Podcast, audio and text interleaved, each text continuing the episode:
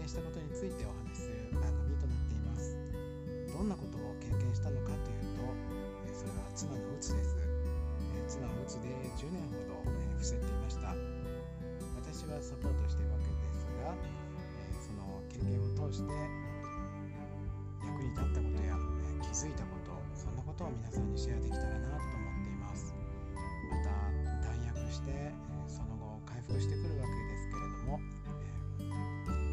生活を取り戻したようです。